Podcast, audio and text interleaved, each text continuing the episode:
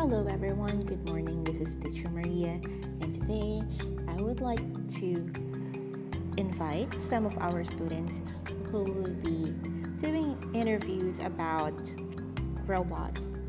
So, we will be having four groups, and each of these groups will show to you different scenarios on the developments on robots.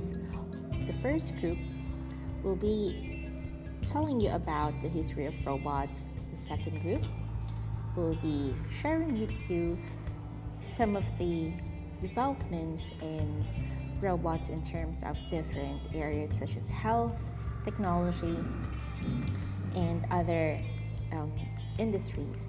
The third group will be sharing with you how robots function, and the fourth group will be sharing with you the impact of robots on society and on different industries. So let's all welcome them and tune into our podcast to see more or to hear more of this information.